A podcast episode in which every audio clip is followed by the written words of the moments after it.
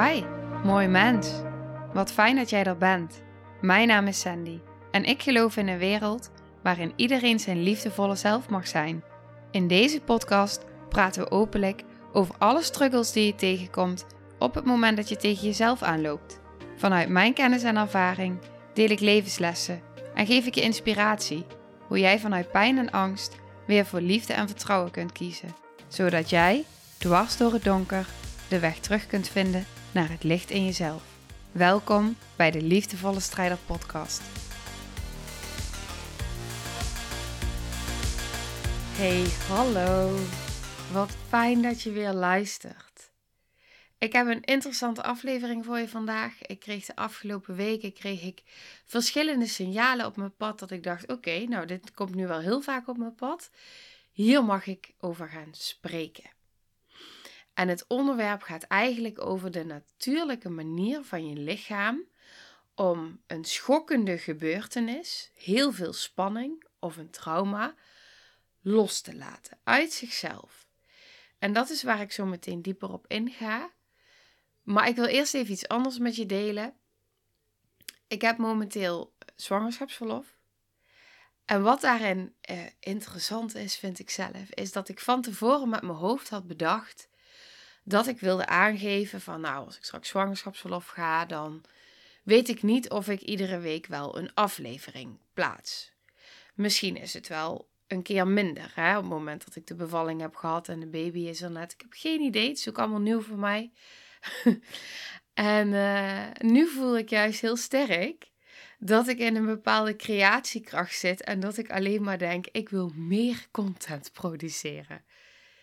Dus daarin wil ik ook tegen je zeggen um, dat het mogelijk zo kan zijn dat er de komende maanden geen consistentie in gaat zitten. Dus dat ik gewoon op het moment dat ik het voel, dat ik iets opneem en dat ik het plaats op het moment dat ik het wil plaatsen. En dat dat misschien één keer in de week is, misschien twee keer in de week, misschien één keer in de twee weken. Ik heb geen idee. En ik sta mezelf ook toe om dat op die manier te doen. En daarom geef ik het nu ook bij jou aan. Ik ken mezelf en ik verwacht wel dat er bijna iedere week wel een aflevering zal zijn. Ik weet hoe ik ben. Maar um, ik wil wel graag je, ja, het vast gewoon even bij je aangeven dat het zou kunnen dat het in mijn verlof even wat anders loopt dan het afgelopen jaar. En ik heb ook de intentie gezet om na mijn verlof, en dat is uh, begin september, om twee keer per week standaard te gaan uh, ja, content uh, te plaatsen.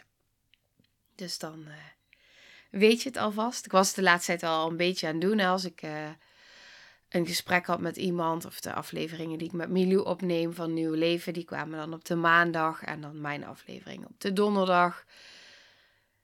Ja, en ik denk dat ik die dagen ook ga aanhouden. Maar hoe dat zich gaat uiten, dat, dat gaan we ter zijner tijd even zien. Nou, dus dat wou ik aangeven. En om dan meteen in te haken op het onderwerp. Want ik gaf het al aan, ik zit dus in mijn zwangerschapsverlof. En ik had dus een, uh, nou, een schokkende gebeurtenis, is echt veel te groot gezegd. Um, ik schrok. Ik zat in de auto naast mijn man en ik heb een gordel om. En ik weet dat als jij hoogzwanger bent, dan wordt geadviseerd dat jij zelf de keuze mag maken of jij wel of geen gordel draagt. Want op het moment dat je een ongeluk krijgt, ja, dan zit die gordel natuurlijk wel over je baby heen. En laat ik nou net iemand zijn die toch wel makkelijk getriggerd kan worden in de auto. Um, op het moment dat er een ongeluk dreigt te gebeuren. Of ja, ik ben natuurlijk gewoon een paar keer van achter aangereden terwijl ik stil stond. Dus ik weet dat het niet realistisch is. Maar mijn brein denkt daar anders over. Dus ik merk heel vaak dat als ik in de auto zit, dat ik me op zich oké voel. Naast iemand anders dan. Maar dat op het moment dat er iets onverwachts gebeurt, dat mijn lichaam reageert. Zonder dat ik daar de controle over heb. Dat gebeurt gewoon. Ik krijg gewoon een schrikreactie. Nou, nog even terug op de gordel. Je hebt dus de keuze, draag je wel of geen gordel als je hoogzwanger bent. En ik heb dus besloten om hem wel te dragen, omdat de gevolgen niet te overzien zijn op het moment dat je wel een heftig ongeluk krijgt en je hebt geen gordel om. Heb ik me laten vertellen door een ambulancebroeder die met hele mooie, heftige voorbeelden kwam, waardoor ik dacht: oké, ik kies voor de gordel. Maar goed, dat zit natuurlijk. Uh, dat is natuurlijk ergens ook dubbel, want ergens voel je ook dat die gordel dus over je buik heen zit. Nou, wat er dus gebeurde, was eigenlijk niet heel schokkend. Maar mijn man, die ging behoorlijk hard op de rem. Maar echt wel hard. dus niet zomaar, nee, hij ging echt even heel hard op de rem. En wat er dus gebeurde was dat ik naar voren bewoog en weer terug bewoog. En dat daar dus een riem bij mijn onderbuik zat. En ik schrok mijn eigen helemaal kapot. Maar echt. en normaal waar ik mezelf ontzettend goed in een staat van rust kan brengen en van vrede, al is het maar door me te focussen op mijn ademhaling, dan kom ik weer helemaal terug bij mezelf en denk ik, ja, zo erg kan het niet zijn. Maar blijkbaar voelde het nu heel anders voor mij en ook voor mijn lichaam. Ik had de riem dus om mijn buik heen. Uh, nou, daar kwam dus wel even een, ja, een klap. Ja, ik vind het meteen heel uh, overdreven gezegd, maar er kwam wel even een, ja, een soort van klap op. En ik raakte in paniek. Maar echt in paniek. En niet alleen met mijn hoofd, maar mijn lichaam schrok. En daar schrok ik misschien nog wel erger van. Van het feit hoe mijn lichaam schrok.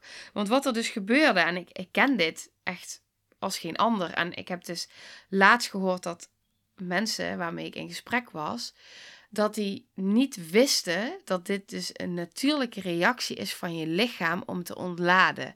En dat wil voor mij dus ook zeggen dat het interessant is om hierover te spreken, maar ook dat het toch wel harder ging dan dat ik uh, nu misschien weer aan het bagatelliseren ben. En wat er dus gebeurde was uh, dat mijn lichaam dus meteen oncontroleerbaar begon te schokken. Ik denk dat daar nog geen 10 minuten tussen zat. Dus mijn hand begon, het begon bij mijn hand, die begon helemaal te trillen, mijn arm en mijn hand begon te trillen. En vervolgens begonnen mijn benen ook. En mijn benen gingen echt zo'n bewegingen maken, ja, alsof ze aan het waren. En vroeger zou ik hebben gedacht van nee, dit ga ik niet doen. Ik ga het uh, onderdrukken. Want het is raar en het is een teken van zwakte. En hoezo gaat mijn lichaam deze bewegingen maken? Dus ik ga het tegenhouden. En misschien herken je je wel hierin dat je ooit een moment hebt gehad dat je zo gespannen was. Misschien wel voor een, een examen of wat dan ook. En dat je ging trillen en dat je het tegen ging houden. Dat je ging trillen. Of dat je een trauma hebt meegemaakt of een andere schokkende gebeurtenis. En dat je ging trillen en dat je het tegen bent gaan houden. Terwijl eigenlijk dat beven of trillen dus een hele normale menselijke reactie is. Het is ook iets wat wij vaak zeggen.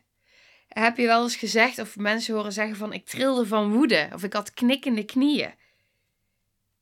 Of dat je angst had en begon te beven van angst. Dat is dus die reactie. En dat was dus wat er op dit moment bij mij ook gebeurde. Dus mijn lichaam begon te trillen. En omdat ik dus de kennis heb die ik heb, dacht ik: oké, let it go. Laat maar lekker trillen. Nou, mijn man belde vervolgens de verloskundige om even te vragen of we gewoon even voor de zekerheid langs mochten komen om een echo te maken. En dat mocht, dus wij mochten er meteen naartoe. En het was wel interessant wat er gebeurde, want ik merkte dus dat op het moment dat ik daar binnenkwam, ik was nog steeds aan het trillen. En vooral mijn arm, die ging maar door en die bleef maar aan het shaken. En iets in mij zei, dat ik me daarvoor moest schamen. Want inderdaad, hè, hoezo kun je nou zo erg schrikken? En hoezo word je nou ineens zo bang dat er iets mis is? En hoezo overkomt mij dit nu ineens zo? En hoezo kan ik niet gewoon even rustig ademhalen? Nou, goed, eenmaal bij de verloskundige. Ik liet het toch maar gebeuren, omdat ik dus het niet wilde onderdrukken en dat belangrijker vond dan mijn schaamte op dat moment en mijn kwetsbaarheid, want ik voelde me dus heel erg kwetsbaar. Nou, zij maakte de echo's, was allemaal prima. Luisterde het hartje, was ook allemaal prima. En uh, ze ging mijn bloeddruk opmeten. En toen dacht ik nog, denk oké, nou dit wordt een interessante, want mijn bloeddruk is altijd heel erg laag. En ik denk, nou die zal nu wel helemaal over de top zijn, maar hij was dus gewoon nog steeds laag. Toen dacht ik, oké, dat is dan wel weer heel interessant, dat mijn bloeddruk gewoon nog steeds laag is. Maar even terug te gaan vanuit dit voorbeeld naar het stukje theorie daarachter. Want dit is dus een natuurlijke methode van ons lichaam om dus te ontladen. Eigenlijk op het moment dat je dus even iets schokkends meemaakt, of dat je dus heel erg gespannen bent voor een toets of een presentatie, of echt na een traumatische gebeurtenis, dan krijg jij allemaal chemische stoffen in je brein, een bepaald hoog gehalte. En juist door dat trillen gaat jouw lichaam dus die stoffen weer even helemaal ontladen. Om weer even helemaal terug te keren naar een toestand van rust en ontspanning. En eigenlijk is dus dat trauma dat ga je dus eigenlijk op dat moment letterlijk van je afschudden. En dat is dus een, ja, een primitieve reactie. Dus dat is zo'n reactie vanuit dat oerbrein. En als jij kijkt naar dieren, dieren die gewoon, ja, die doen dat.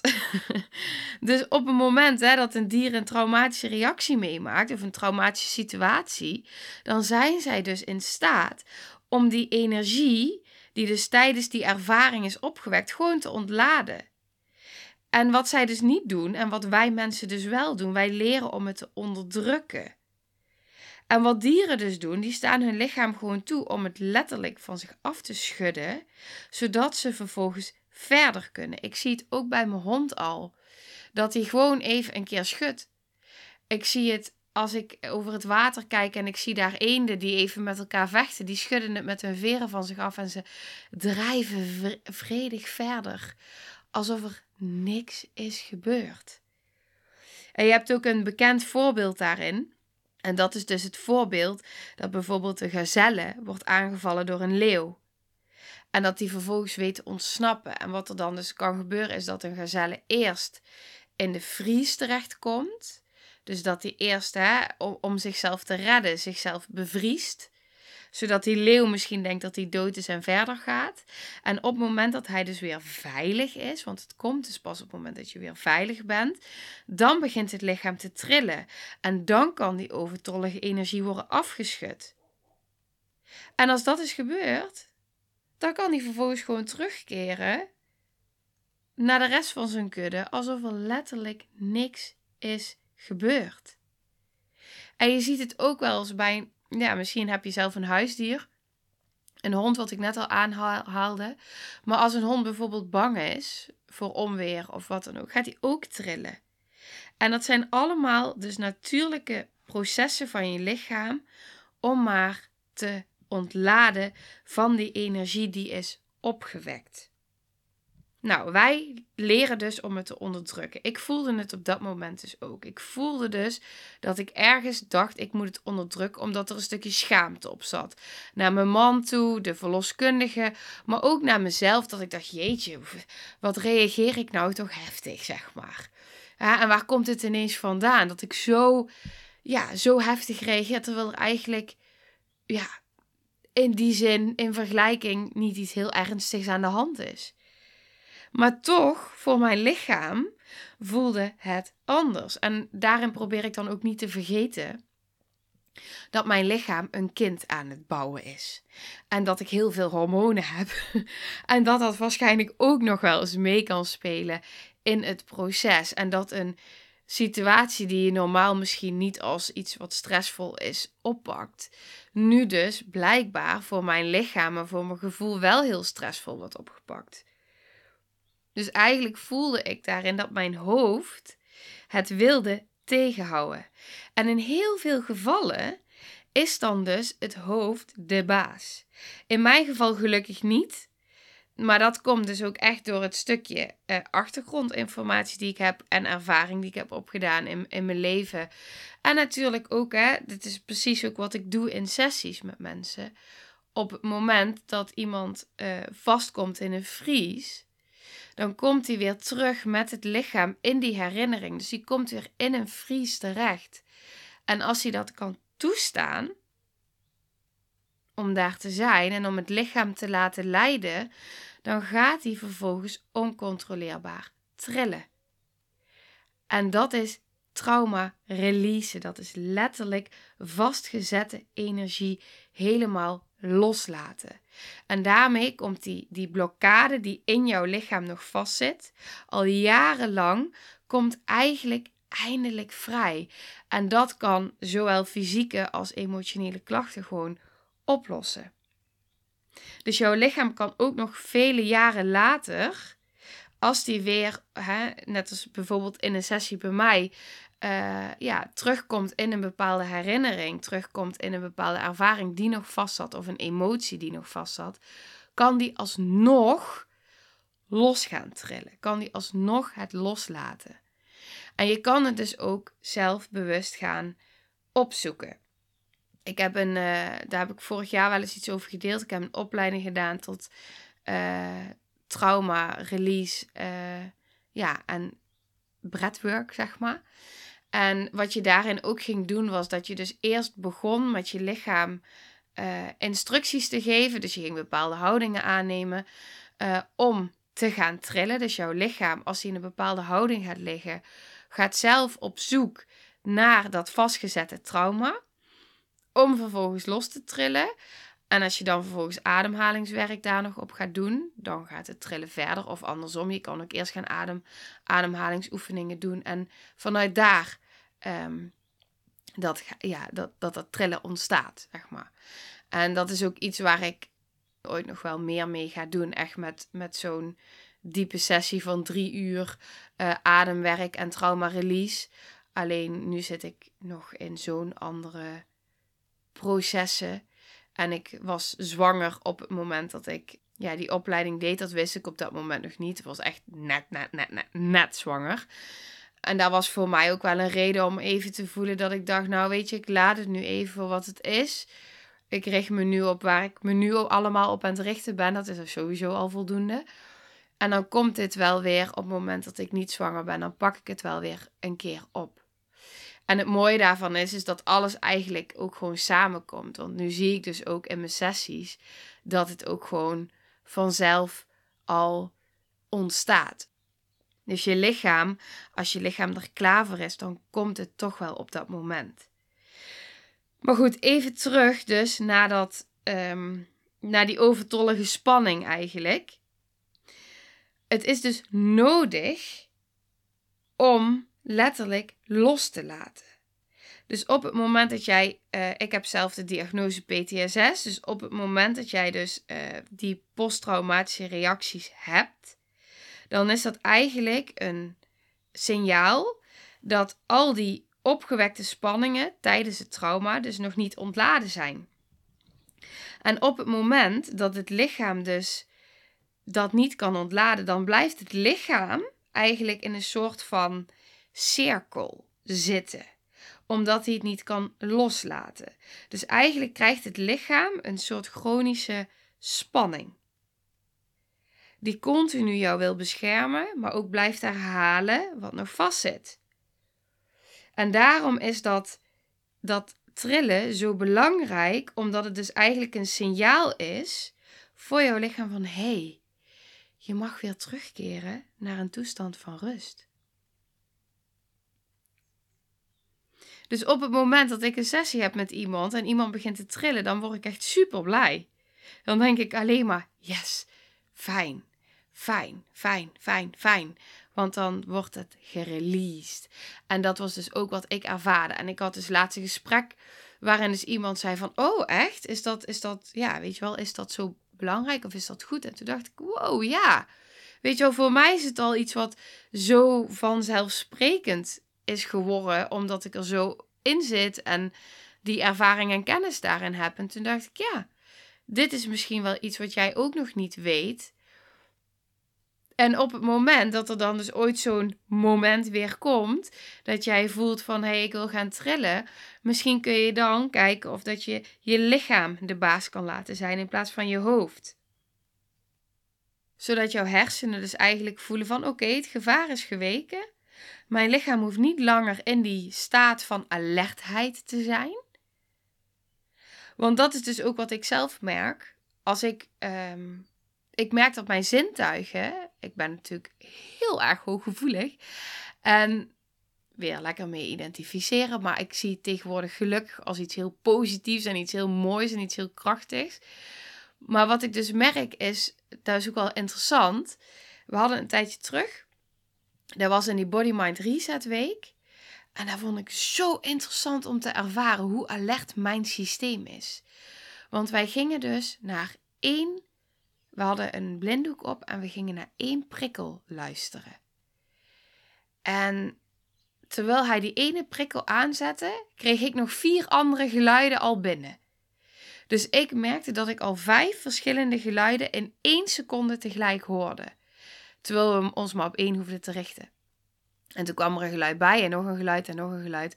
En toen dacht ik echt, ja, die hoorde ik gewoon de eerste seconde al. En dat gaf voor mij wel ook meteen aan dat ik dacht, ja, zo alert is dus mijn waakzame systeem nog. En ik weet het, hè, ik weet dat er bij mij nog heel veel vast zit en dat ik echt nog veel werk te doen heb daarop. Dat weet ik. En dat is ook helemaal oké. Alles komt op het juiste moment, alles komt vanzelf. Of niet vanzelf, maar in ieder geval alles komt wanneer het de tijd is om te, om te mogen komen. En dat was wel voor mij een eye-opener. Want dat wist ik ergens wel, maar het was weer een bevestiging van ja, kijk, mijn zintuigen staan dus echt op alertheid. En dat is gelukkig in heel veel gevallen, zoals een sessie, heel positief. Het is ook uh, voor mijn, uh, ja, mijn onveiligheidsradar. Uh, is dat iets positiefs, want mijn lichaam wil me gewoon beschermen. Maar goed, het geeft natuurlijk wel heel veel prikkels die binnenkomen. En dat kan dus ook wel vermoeiend zijn voor je systeem. Want mijn hersenen denken dus nog steeds: hé, hey, er is gevaar. En dat zie je dus met zoiets kleins, dus als het feit dat mijn man remt en ik heb die gordel om en mijn brein reageert meteen vanuit een enorme gevaarstand. Terwijl ik met mijn bewuste brein dan denk: ja, hallo, kom op zeg. Zo dramatisch is het allemaal niet. Maar mijn lichaam voelt dat anders door die eerdere ervaringen. En doordat ze dus nog in, uh, in die toestand zijn van uh, waakzaamheid en paraatheid. En al je zintuigen zijn daar dan dus op gefocust. Dus om weer even terug te komen naar het trillen. Mocht je ooit voelen dat je lichaam begint te trillen, en ik heb hem al een paar keer gezegd, maar ik wil hem toch nog een keer benoemen. Gun jezelf dan die release. Nou, mocht je nu nog vragen hebben, ik hoop dat ik het allemaal een beetje helder heb uh, uitgelegd. Mocht je nog vragen hebben, meer willen weten of uh, herkenning voelen en het gewoon met mij willen delen, voel je dan vooral vrij om mij een berichtje te sturen. En dat kan natuurlijk via Insta. Het kan ook op mijn e-mailadres info@sandykremers.nl. En mocht je nou geïnspireerd zijn of het heel interessant vinden, dan voel je vrij om deze aflevering te delen. Dat vind ik alleen maar helemaal fantastisch. En zo kunnen we de boodschap verder verspreiden. Nou, dankjewel voor het luisteren. En ik wens je nog een hele fijne dag.